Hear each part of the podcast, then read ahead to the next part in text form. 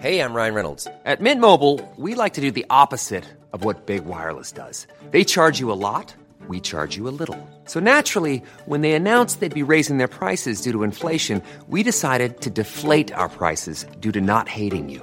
That's right. We're cutting the price of Mint Unlimited from $30 a month to just $15 a month. Give it a try at mintmobile.com slash switch. $45 upfront for three months plus taxes and fees. Promo rate for new customers for limited time. Unlimited more than 40 gigabytes per month. Slows. Full terms at mintmobile.com. Welcome to History Hack. If you didn't know by now, we are the revolution. That means we're sharp, witty, lots of fun, but it also means that we're essentially the peasants in Les Mis huddled round a table in the corner of the bar with no money. If you enjoy the show, please do support us. We have a Patreon account by which you can donate a small monthly sum in appreciation of what you're hearing. Alternatively, we have Ko-fi in which you can just do a one-off donation as a thank you if you particularly enjoy a certain episode. Either way, we massively appreciate all of your support. Hope you enjoy the show. Hello, welcome to another episode of History Hack. You have me and I'm flying solo and I love flying solo, especially when it's to do with a classical episode.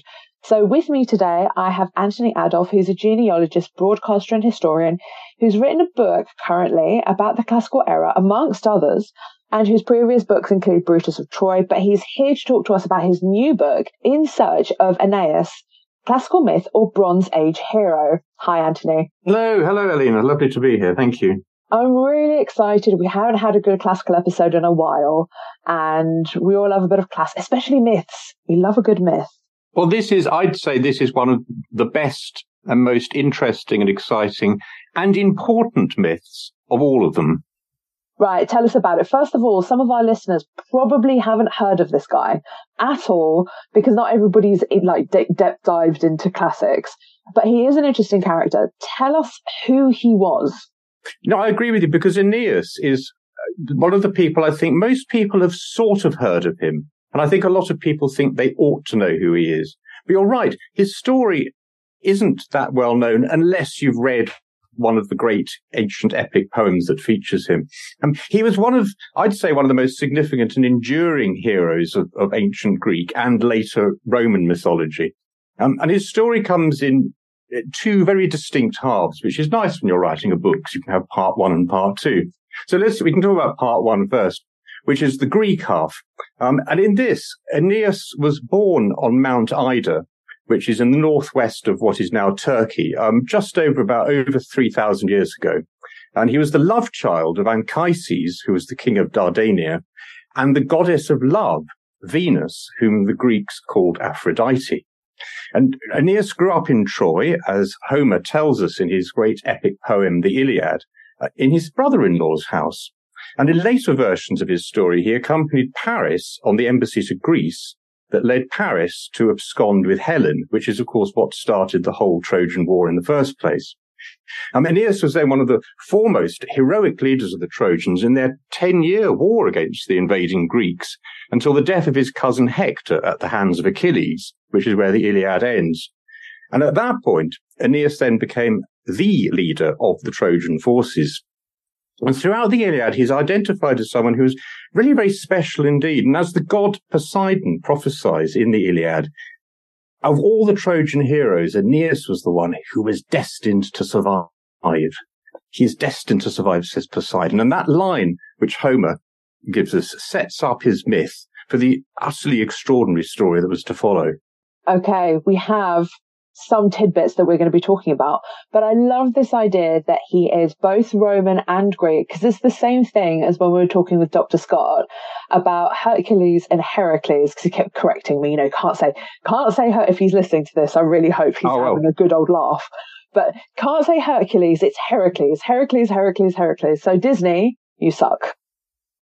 Well, it's difficult because the thing is, writing, writing about uh, somebody who made the transition from uh, Greek mythology into Roman mythology does throw up all sorts of problems. Now, Aeneas actually kept his name. He's called Aeneas right the way through.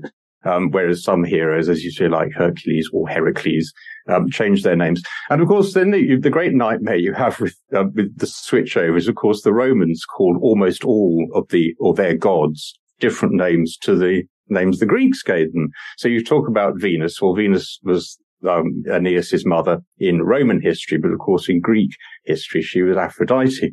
So constantly you have this switch over. In my book, as it starts with the Greek myths, I've stuck to them. So right the way through my whole book, Aphrodite remains Aphrodite, the mother of Aeneas. Yes, but it is it is tricky. It makes it interesting. And of course, one of the interesting things about Aeneas is that he was one of the heroes who crossed over from Greek mythology into Roman mythology. And in a very big and incredibly significant way. And we can talk about this later in the podcast. Um, and, and, and actually he is the hero who makes the, made the transition from Greek to Roman mythology and, and in many ways sort of kick-started the whole of Roman history. And we hear about Heracles, but not him.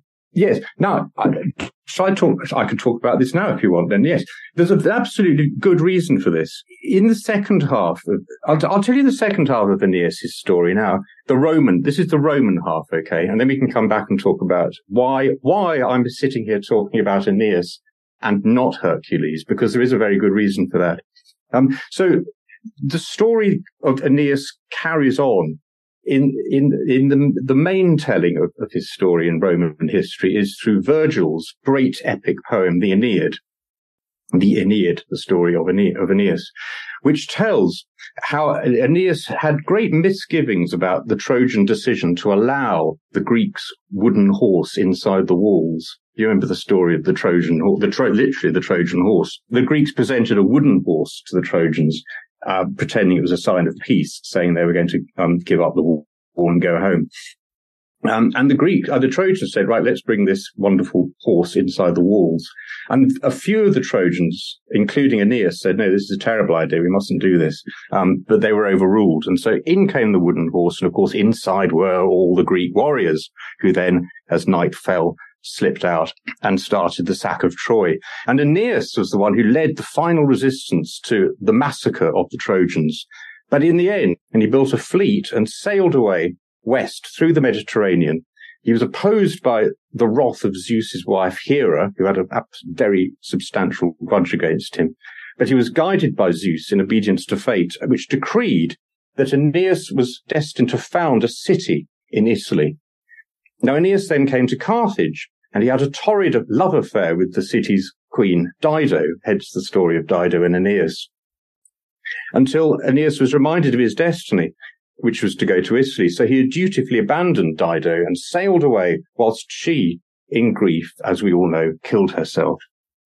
Then at Cumae in Italy, Aeneas begged the Sibyl who lived there to lead him down into Hades, where he confer with his father Anchises, who had died on the journey. And in doing so, he discovered the true nature of our human souls. And he received confirmation of his destiny. This is all what Virgil tells us in the Aeneid. He then landed near the mouth of the Tiber, where he was betrothed to Lavinia, who was the daughter of the local king of the Latins. And he made an alliance with another local king called Evander and his son Pallas. Um, he was then opposed by Turnus of the Rutulians, who was a local king who'd also been, in fact, been engaged to Lavinia um, who provoked a war, which ended when Aeneas, who was enraged by Turnus's callous slaying of Pallas, killed Turnus. Now then, the Roman histories that then go on beyond the pages of Virgil and tell us how Aeneas inherited Latinus's realm, uh, founded a city called Lavinium after his wife, which is just south of where Rome is now. And from Lavinium, eventually his descendants founded Alba Longa, which is up in the hills above Rome. Um, Aeneas was then killed in another war with the Rutulians. And in Ovid's Metamorphoses, um, we read the final bit of the story, which is how Aphrodite begged Zeus to allow her son Aeneas to become a god and bear him right up to Mount Olympus. And my book ends with this wonderful story of Aeneas, who we've been following right the way through his career, going up to Mount Olympus to become a god. And there aren't many biographies where the character in the biography ends up as a god. I love this. But I want to backtrack just a little bit because we began with the Trojan War. Well, this question anyway began with the Trojan War. And I want to talk a little Definitely. bit more in depth about that. Because he is there, he does oppose the plan to enter Troy. What else does he do? What other things does he participate in the Trojan War? Well, um, in the in in Homer's Homer's Iliad is an absolutely fantastic poem. It's a, it's a, it's a beautiful poem. But a lot of it is actually about he, he picked up a spear and he killed him. Then he picked up a rock and he killed him. And there's an awful lot of this people say. So what does what Aeneas does in Homer's Iliad is most of the time killing Greeks in different bits of combat. Um, and um, I wouldn't say it gets tedious, but there is quite a lot of it, you know. And um, and and but, but what what do you get from sorry, I'm sort of being rude about Homer there. Um, um, but but what, what what you what you learn from what, what you learn from Homer's Iliad is is that Aeneas was one of the foremost uh, of the leaders of the Trojans, his father was a, a, member of, I'm a genealogist, you see, my interest in all this started with genealogy. And his father, Anchises, was a, from a younger branch of the Trojan royal family. Um, and they were kings of, a, of an area of the, of the Troad, south, south of where Troy is up in the mountains. Um, and so, so one of the significant scenes in the Iliad is when, is when the Trojan uh, the king, Priam, summons all the sub kings, all his minions to, to come and help with the siege of Troy. And there's this great uh, list of all the different uh, Trojan leaders who, who appear before the walls of Troy with their armies. And, and Aeneas comes second after the Trojans themselves, leading the men of Dardania down from the hills to help defend Troy. So um, immediately Homer positions Aeneas as one of the most important Trojans.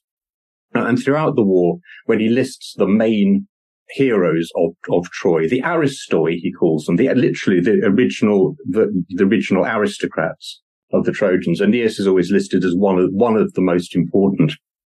Um, so, and really that's what Aeneas does.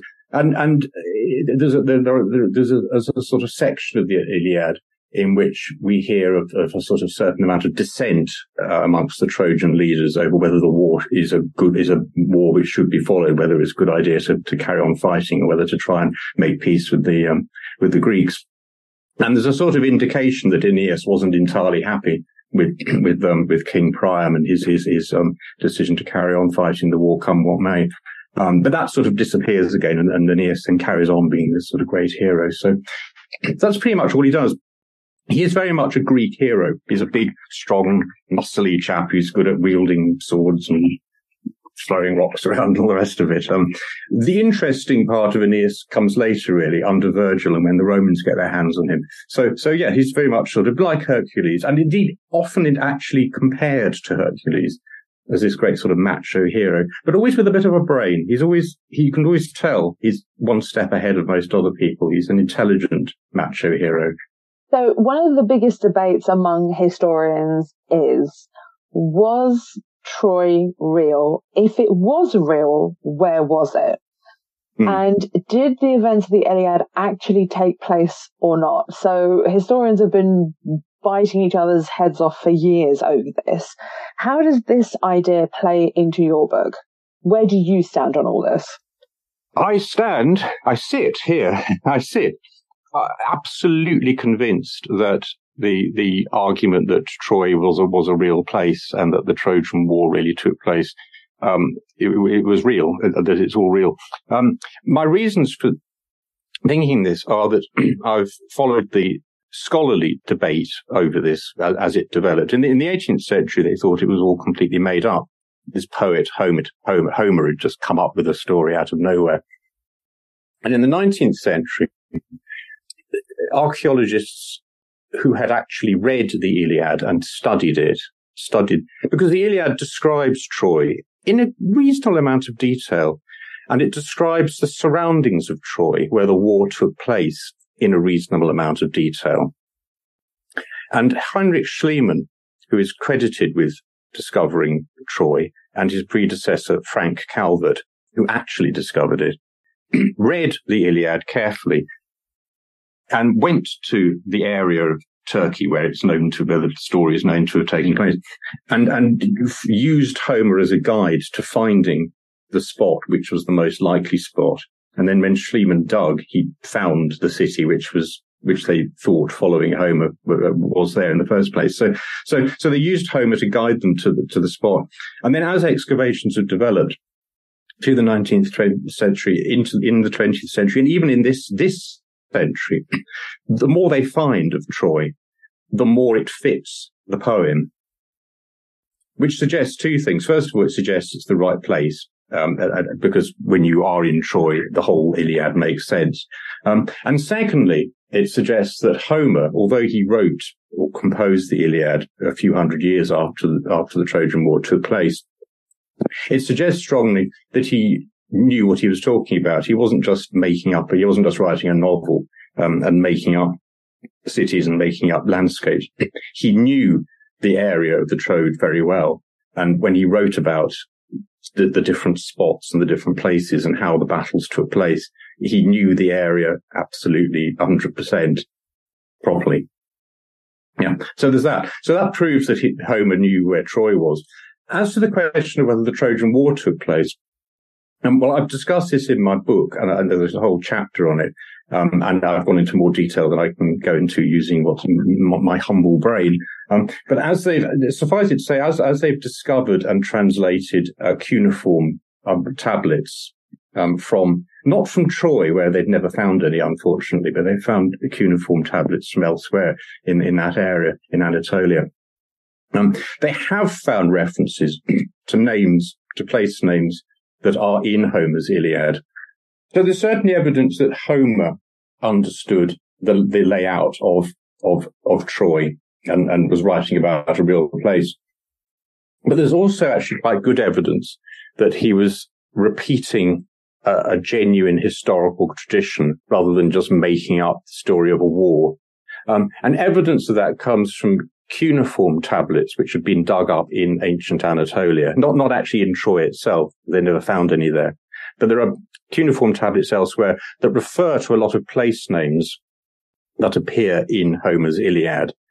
Um, and because they are because they are cuneiform tablets from the time of the Trojan War rather than from the time of Homer, that suggests that when Homer used the names which we now find in the cuneiform tablets, he was repeating a, a tradition that went back as far as those tablets rather than just because if he because he he lived 300 years later so and there, there are, there are cities which he mentions um, which which had fallen into ruin by the time Homer was alive.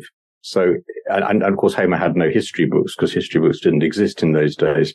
Um, so, so he was referring to cities that we now know from cuneiform tablets existed at the time of the Trojan War, but which he had no way of knowing didn't exist in his own day, if you see what I mean. So, so, so there's lots of textual, lots of contextual evidence to show that it, the, Trojan War was, was, was, was genuine and that Homer was repeating, uh, an, was, was repeating an epic tradition that's been going on for about 300 years, telling this incredibly significant story. And it was significant for him because he he lived in a Greek colony not far from where the Trojan War had taken place. So there was an epic tradition about the area where he lived. So it was it, it was all it was all it was a personal thing for him. You know, it wasn't he wasn't just he wasn't writing a novel set in Never Never Land. He wasn't right. He wasn't Tolkien writing The Lord of the Rings. he was somebody in the place where it had taken place, repeating traditions that he had heard and he'd learned um, and, and scholars who are much more versed in, in, in the classics than I am have studied this in incredible detail and, and, and the detail they found is extraordinary. And the detail all points to um, Homer writing about something that really happened rather than something which was made up, which of course then means, which then means that when he talks about Aeneas, he could well have been talking about a real person. That's what's exciting for me. Um, because if, if, if there's evidence from scholarship, if there's evidence from archaeology that Troy and the Trojan War existed, was, was, was real, um, then when Homer talks about Aeneas as one of the great leaders of the Trojans, there's actually a possibility that he was writing about a real person and recalling the stories of a, a real man who once lived in Troy. You know, it's very frustrating. This argument between historians is just never ending and they always find something to argue. I mean, don't get me wrong, I was arguing my own field, but with Aeneas, it, it's just consistent and constant because it then, uh, you know, the argument goes, was Troy real? Yes, no, maybe we have evidence, we don't have evidence, you know, how people interpret it. Then you also have his role throughout the Trojan War is also debated amongst historians. How do you tackle that into your book? Well, I don't think I, I, I I don't. I, I'd say. I'd say that overall there is a scholarly consensus that the Trojan War took place. I mean, the the the, the, the, you know, the universities, so Cincinnati University and Tübingen universities are the ones who are leading the um, the ongoing excavations there, and and and, and overall, the, the, the I'd say that scholar the the, the scholarship modern scholarship agrees. Um, I mean, there might be few people out on a limb, sort of saying it's all nonsense, but you'd have to be a clever person to argue against the weight of evidence that exists. I'd say, and and and I'd say uh, overall there, there is a you know, there are these are the prominent universities are, are, are funding these um, these digs there, and and and and and their their their view and opinion, which I'm happy to follow, is is is that they're they're, dealing with, with, with real events and, and and and studying Homer in the context of of excavated Troy makes complete sense. There aren't any there aren't any jarring inconsistencies. There, are, there aren't any major problems that need to be overcome um, to, to make the theory work. It's, it's just there it is. You, you read the Iliad, you stand in, in Troy, which have you done that? Have you ever been there? I haven't actually. It's worth going. It's worth going because I mean, you, you go and, and the, the poem, the, the Iliad makes sense. It, it actually does make sense and it's fascinating. Um, and, and when you, when I studied, and so I said, and then I, I, I came at all this, not, not as a classicist, not as an archaeologist, not as a historian even, but as a genealogist. I came to this because I was interested in Aeneas as an ancestor of of the, of the founder of the British, which I can come to later. Um, but I, I, came to Aeneas and his his story, and where and and, and I was interested in studying. Well, okay, according to Homer, where does he come from? I, so I sort of sliced into this whole debate on Troy and the Trojan War, I sliced into it from the point of view of just of Aeneas and just of getting to his origins. So I was looking at this from a, if you like, a different angle to probably the way most people come into it. And what I found and what I've reported in my book is that, is that actually the more you look into Aeneas and his origins in the context of that little corner of, of Turkey, where, where they're supposed to have come from, the more the story does make sense. And, in, and indeed, all of Aeneas' story makes sense in the context of the geography of that area. And in the book, I show you photographs of, of places I've been where he, he, could have been, he could very well have been born. Um, and they make complete sense from, you know, look, from looking at the, looking at the, the, the, the story overall. So by coming at it from a different angle, I was certainly um, convinced by all the arguments that, that we're dealing with at that stage a real person. Out of curiosity, where did you travel to when it comes specifically to the Trojan War? Yeah, well, I travelled to Troy. Um, you you get a flight to um to Izmir. um, you hire a car, you drive for a couple of hours, and you get up to the fur- the furthest northwestern point of Turkey, um, where the Dardanelles flow out into the into the Mediterranean. And there's this corner of land, and it gets ever smaller and smaller. And you get to the end of the peninsula, um, and, and there, well, it's peninsula, it's a corner, um, of, of, of, Turkey. Um, and there is, you, you drive along a sort of dirt, not quite a dirt track, they've, um, paved it now. Um, and you go along and you, you, you, um, you get to a, a replica, the replica of the wooden horse that was in the Troy movie that was on about 15 years ago, um, which they put up. Um, then you go through the turnstiles and then there you find this great ruined city, a beautiful ruined city that's been excavated again and again over, over the last, um, 150 years. Um, and, and what you see there are ruins from uh, all sorts of different historical periods, right the way through from almost the late Neolithic, right the way through, um, through Aeneas's time up to the time of the Greeks. And then the Romans had a city there as well. So you see a very sort of complex, complex set of archaeological remains that take a long time. It takes a long time to sort of get your head around which, what you're looking at and which level is which level is which, and which level belonged to the time of Aeneas. But there was incredibly uh, good, um, so there's incredible walls that have survived very, very well. It slopes slightly inwards and they're quite tall, and they are from Aeneas's time. And so there's certain parts of Troy where you can sort of actually think, yeah, that was actually that he knew he saw those walls. Those are the walls that he was that, that were defending the Trojans against the Greeks. It's an extraordinary place. Question: The story then moves on to So I don't want to give, I don't want to give my, my, uh, the answer away in what I'm about to say, which rhymes, funny enough, oddly enough there.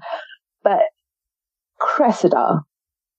Yes. She comes into this story when, what, why, and how. Why are you interested in Cressida? Me? Yes. Oh no, sorry, you'll have to edit that out because it wasn't your no, question. No, no, no, it is. No. So, hmm.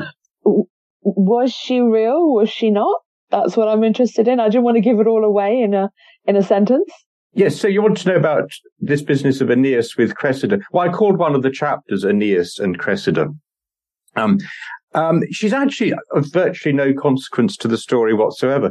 Um, she actually comes from, there are various sort of romances and little extra stories that, that spun off um, Homer's tale of Troy um, during the Middle Ages. And one of them was the story of this girl, Cressida, who is um, a, uh, a Trojan girl um, who was um, engaged to one of King Priam's sons called Troilus. Um, and then Shakespeare picked up on the story and wrote a not particularly good play called Troilus and Cressida, um, which um, is set simply during the course of the Trojan War, and it's not entirely clear at what point. It's just during the war, um, and and Aeneas appears in Shakespeare's play as a sort of supporting character in in in in in in, in the story, um, and I put it in to my book because this is my book is a biography of the mythological character Aeneas, and there are some principal sources for his story, mainly Homer's Iliad and then later Virgil's Aeneid, but there are also a lot of other ancient writers and ancient historians and later writers and historians who have written about Aeneas and who have added to his story. And because he's a mythological, primarily a mythological character, it's not the biographer's business to pick one or two of the stories and say, right, these are the main ones and we're going to ignore the rest. It's the biographer's business to report all the different stories. And of course, that can be quite complicated sometimes because in some versions of Aeneas's myth, he he was he was cap- I mean he he he got it he, he made it through the Trojan War, but in some versions he was then captured, became a slave, and died a slave. and in other in other versions, he collaborated with the Greeks and was allowed to remain in Troy and even become king there, um, and never made it to Italy at all. Um, so, so, but it's the biographer's job to report all these different stories, um, and, and they maybe indicate where, you know, which are important and which aren't. Um, so this, this business of him, uh, Aeneas appearing in, in a Shakespeare play, I just put in because it, it, belongs, it belongs in his story. Um, he was a supporting character. Um, he comes across as again quite an intelligent, clever, courtly sort of character. Um, there's a rather good, uh, there's a good little uh, scene in it where he's um, sent into the um, into the Greek camp to negotiate with King Agamemnon. And when Aeneas arrives in the Greek camp, he goes up to this Greek and he says, "Excuse me, I'm looking for um, King Agamemnon. Um, can you tell me how to recognize him?" The Greek says, "Well, you know, why, why do you, you know, why do you want to know?"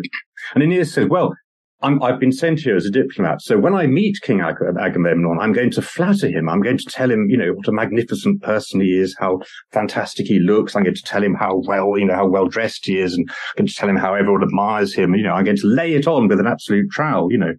And of course, then the Greek sort of sniggers a bit and he says, well, actually, I'm Agamemnon.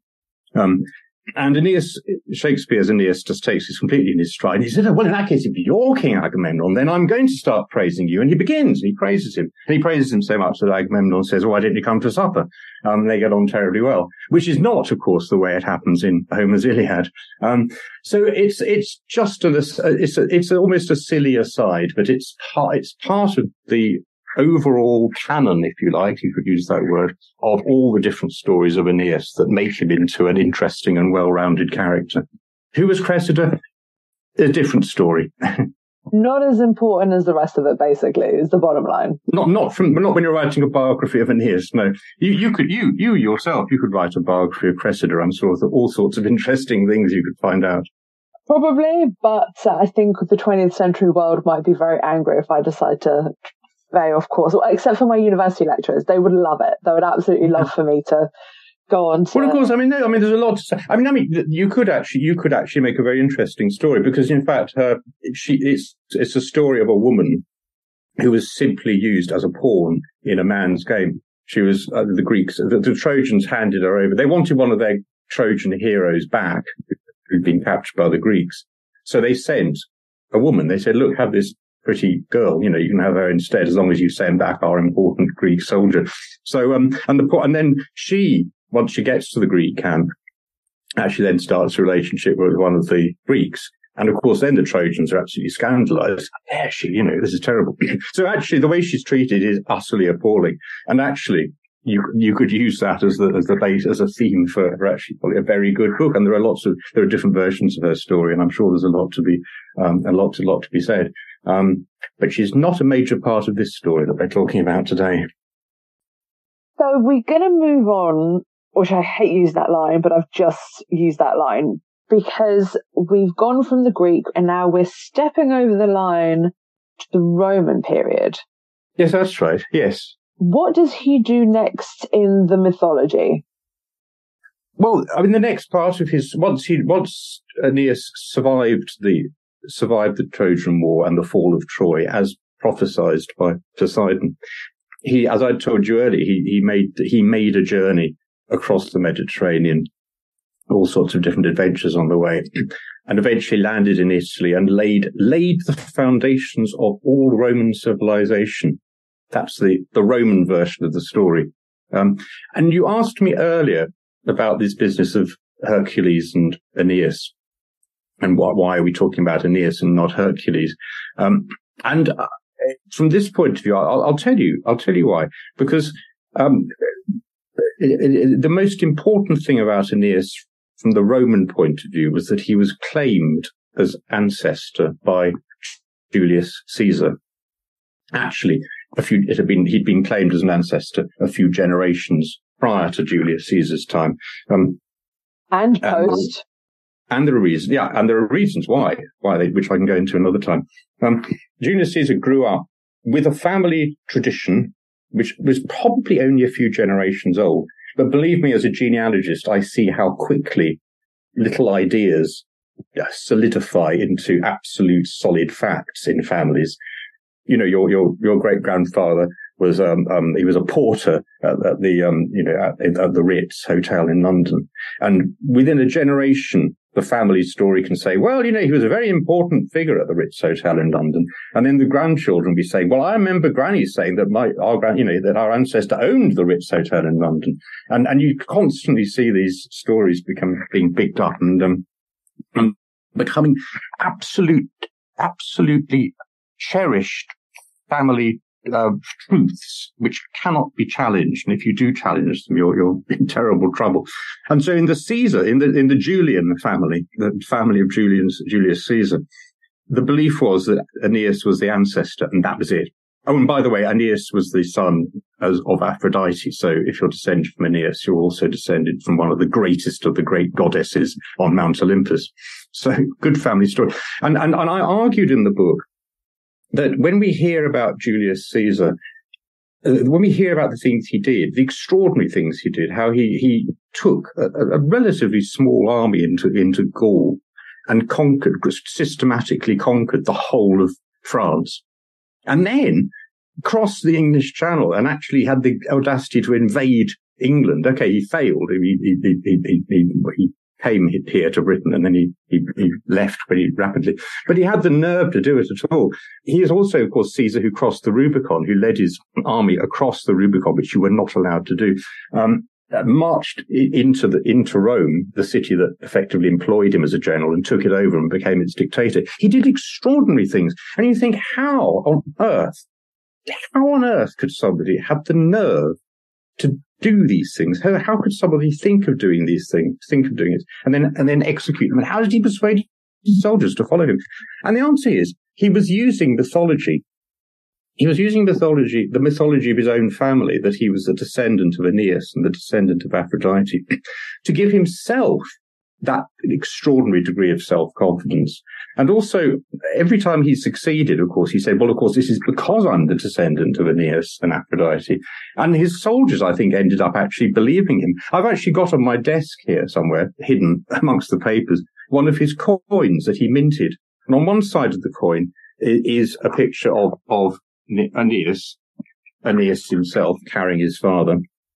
And on the other side of the coin is his Aeneas' mother Aphrodite. And he used these coins to pay his soldiers and effectively to say, look, this is absolutely who I am. I'm the descendant of a goddess. That's why you should follow me and risk your lives invading these different countries. And that's how it worked. And so Rome became instilled with this extraordinary idea that the descendant of Aphrodite was there amongst them, leading them. Um, and this belief was, was inherited by his nep- his great nephew, who was also his adopted son, who was Octavian. And after Caesar's death, he was um, he was um, murdered, wasn't he? Um, after Caesar's death, there was a, a, effectively a civil war amongst amongst the, the, different contenders for who was going to be the next Roman dictator. And Octavian, the great nephew and adopted son, was one of the contenders. One of the other ones was Mark Antony, and because the Caesars said they were descended from Aphrodite, um, Mark Antony's family had a story that they were descended from Hercules. And the other contender was Pompey, who either had a tradition or quickly invented one that he was descended from Neptune or Poseidon. Um, so all the, all three cont- all of the three contenders as to who, who was going to rule Rome had a different, massively important classical figure, but either a god, or in all three cases they were gods behind them. Um, and at the Battle of Actium, which is off the western coast of Greece, um, the last two men standing, uh, Octavian and Mark Antony, with Cleopatra by his side, came head to head in this great naval battle.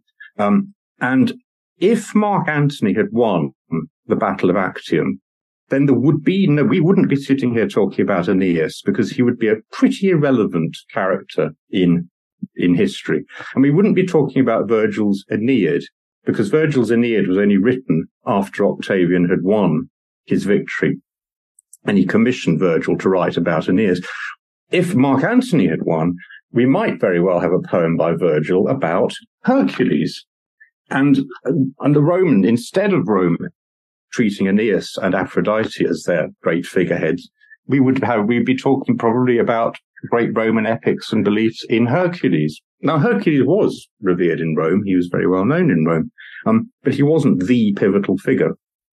And the reason why Aeneas and his mother Aphrodite became the pivotal figures in Rome and in Roman literature, particularly in Virgil's Aeneas, Aeneid, is because it was Octavian who became the Emperor Augustus who won the battle became the ruler of Rome, and thus his ancestor was the one who set the agenda.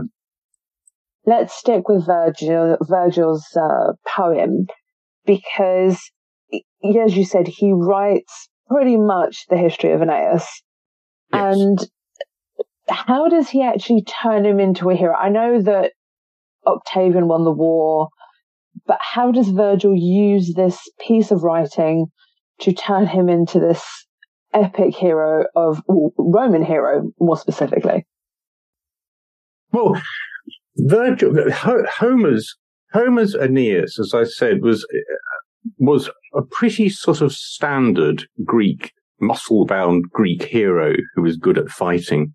Um, but always with a sort of the suggestion that he was one of the cleverest as well. There was a certain sense that he was a, an intelligent man and a diplomat. Um, and, and, and, uh, the initial idea, which Virgil and we don't know exactly how it worked, but Virgil and Augustus clearly agreed that, that there should be a great epic poem to glorify Augustus. Um, and and one of the ideas I think originally was actually to write a poem about Augustus winning the Battle of Actium, but I think they both realised that there were some problems with that because, because writing about the, the, emperor himself would be quite difficult. Um, and indeed, anyone who'd been at the Battle of Actium knew that there was a, quite an element of luck involved in that Augustus winning. Um, it wasn't, it wasn't matter the, gods sort of willing it. It was more just the fact that Mark Antony and Cleopatra made some terrible mistakes. Um, so, so the, the, decision they made in the end was to write a, a, an epic poem about Augustus's ancestor. And then in the, in the course of the poem, just throw in some scenes which were looking ahead to Augustus and making it absolutely clear that Augustus was the heir and inheritor of, of great Aeneas.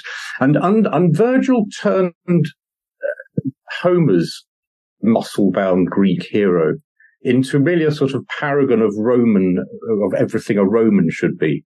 Um, certainly a great, a great warrior, no, no doubt about that, but also much more of a statesman, somebody who is, um, there's a wonderful line when Aeneas went down into into into Hades into Hades to, to meet his father, um, his father Anchises says to him, and this is Virgil's idea of what what Romans were supposed to be. He's Anchises says, leave it to other people, particularly the Greeks, leave it to other people to make beautiful statues, leave it to other races to write music and write, you know, write things like you, Roman, he says, you, your, your job is to impose the rule of law upon the world. He said to bring down the humble and, and sorry, something, I got it completely wrong. To bring down the mighty, bring down the mighty and bring on and, and bring up the humble. Um, imposing the rule of rule of law. Uh, um, it, it, probably a more a Roman aspiration than a reality. But um, but but he, he turned he turned Aeneas into into somebody who, who, whose role in in life was was to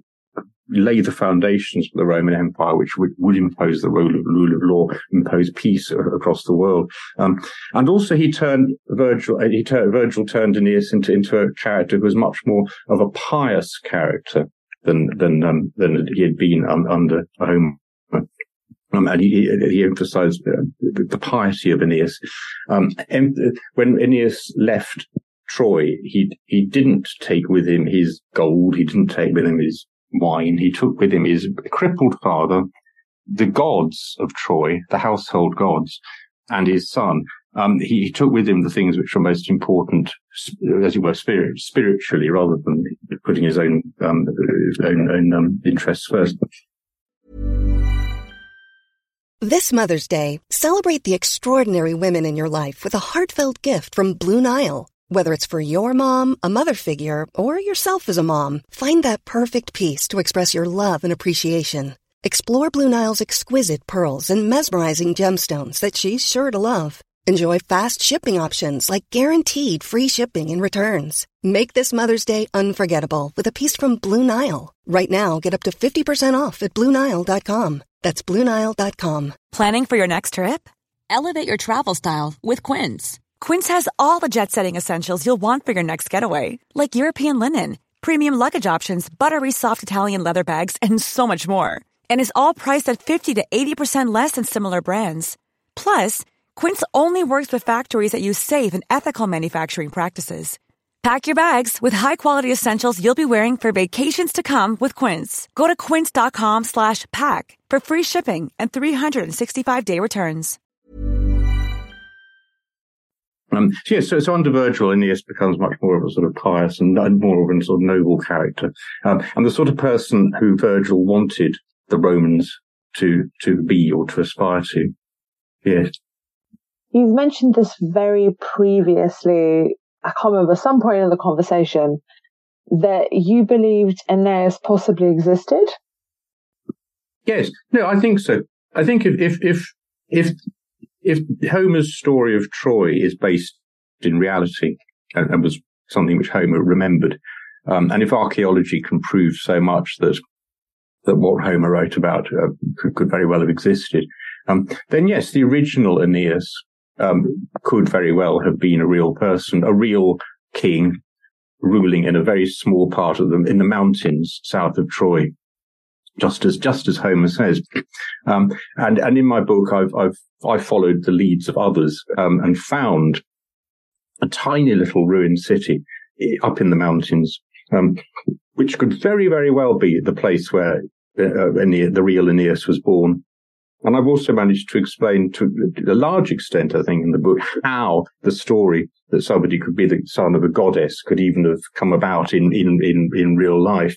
Um, and so, yes, I think the original Homeric Aeneas was a real person. I, I would also like to be absolutely clear that that that that, that, that all the whole Roman section, the whole of the Roman part of Aeneas' story, as told by Virgil and as told indeed by many other Roman historians, is absolute invention. There used to be, and I think maybe still are, a few uh, writers who were determined that the, the, the story of Aeneas sailing across the Mediterranean to found civilization in Italy was based in reality. And I'm absolutely convinced that that's not the case the Romans were perfectly capable of civilizing themselves, themselves, and indeed they had Greek. There were plenty of Greek merchants going and spreading Greek um, Greek civilization there. Anyway, um, you don't you don't need Aeneas to explain all that. Um, so so the, the, large part of Aeneas's myth is is is absolutely myth, and it was myth, and it was myth that was created it wasn't just it, it, wasn't just myth that sort of rose arose through people sitting around fires telling each other stories. It was mythology that uh, rose for very specific reasons, and the specific reasons were the Romans' need to root themselves in the classical world of the Greeks, because uh, it, Rome. A couple of hundred years before the time of Julius Caesar was very much a, a, a sort of cultural backwater. It was just one of many Iron Age it was an Iron Age town and one of many scattered around the Mediterranean. And when they looked at the Greek, Greek, Greek culture Greek civilization, they saw that the Greeks had these great founding heroes and these wonderful characters who were related to the Olympian gods. Um, and they thought, gosh, you know, we need, we need something like this. Um, and initially, they didn't come up with Aeneas at all. They came up with, um, um, well, we don't know. Uh, well, Odysseus, one of the other characters in the Iliad, um, he was um, they played with the idea that he, that Rome had been founded by Odysseus.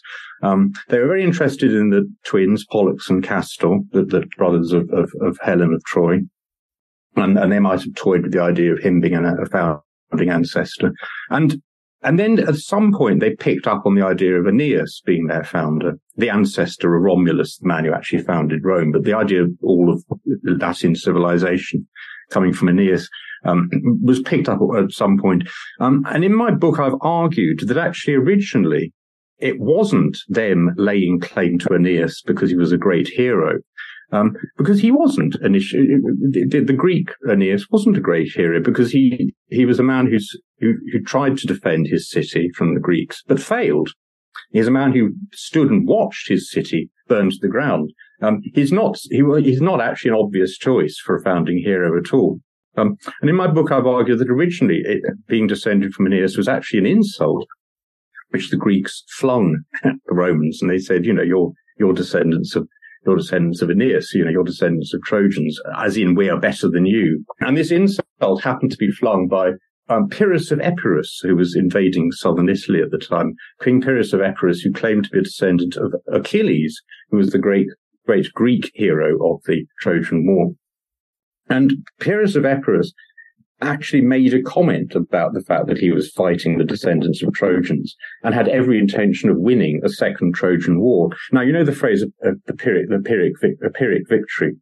Um, the Pyrrhic victory was the fact that Pyrrhus of Epirus fought a battle against the Romans, which he won, but he won it at such a huge cost in men and um, and, and, arms and elephants, indeed, more elephants. He, he, lost so much during this battle that he won that he had to then leave Italy and go back to Greece. So effectively, although he won the battle, he lost the war.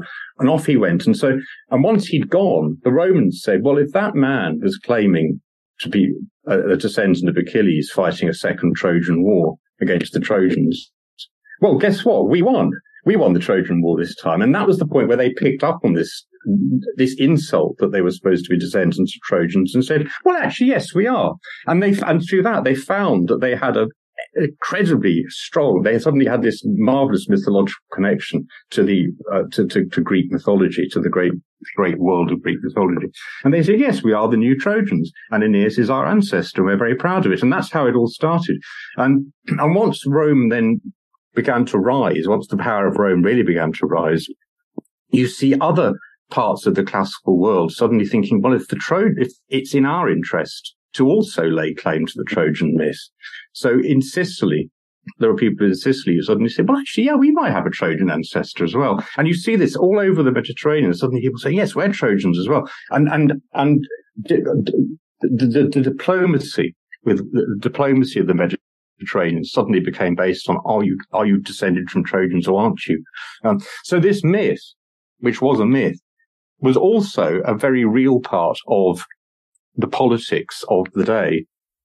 And it became very important as to whether you were, did, did your ancestors side with the Greeks or did they side with the Trojans? And, and if you wanted to curry favor with the Trojan, with the Romans, you made sure that you had ancestors who were, who had been pro-Trojan. And so, so it was a, it was a myth that was a, a living myth and it was part of the politics of, of, of the Mediterranean for a very long time. Anthony, this has been absolutely fantastic. I've had such a great time talking about ancient history. It's been a really, really long time since I've had the chance to. Can you just remind the name, remind our listeners the name of your book? My book is called In Search of Aeneas, and the subtitle is Classical Myth or Bronze Age Hero. And Fabulous. it's published by, by Amberley. And thank you. Yes, I, I feel I feel sometimes with these answers, one goes on a little and isn't particularly clear. But I'd like to say that the book I've written is very clear because I had the time to write it properly and to edit it. And so the answers to all these questions, which I've been trying to answer today rather badly, are much better explained in my book, which I hope you'll enjoy. Fabulous. We will get a copy of your book into our bookshop and which means basically that you get a slice, we get a slice and we help local bookshops and we don't allow the shop with the letter A to take all the money and build their rocket. And Chris always does this even better than I do. I still can't do Yes, I know, I know. Yeah, that's, that's what I mean. You see, it's when you, you have something clear in your head, and actually it's quite difficult. I, I'm saying this in a podcast, but it's sometimes quite difficult to sort of come out with a good, crisp, clear sentence. Whereas if you sit and write it, it that's why I'm a writer, you see. Um, That's why, why Chris yes, always does the right. ending. Chris does the I'm ending and, and I, and I kind of don't. But it's been great having you on. Thank you so much. I've enjoyed, I've enjoyed talking about it. Our incredible guests give us 45 minutes of their time to join us and talk about their work or their new book. This is just a small taster. As a result, we have launched our very own bookshop on bookshop.org, where you can find our guests' latest books, you can support them, and you can support us on History Hack. 10% of every sale via our bookshop supports the podcast and allows us to keep going and bring you more top of the line guests. You can find our bookshop at bookshop.org forward slash shop forward slash history hack or search for us in the shop section. Thank you so much for your continued support. We really appreciate our listeners and supporters. So make sure you get down to the bookshop and grab yourselves a new book. Mom deserves the best, and there's no better place to shop for Mother's Day than Whole Foods Market. They're your destination for unbeatable savings, from premium gifts to show-stopping flowers and irresistible desserts. Start by saving 33% with Prime on all body care and candles. Then get a 15-stem bunch of tulips for just $9.99 each with Prime. Round out Mom's menu with festive rosé, irresistible berry chantilly cake, and more special treats. Come celebrate Mother's Day at Whole Foods Market.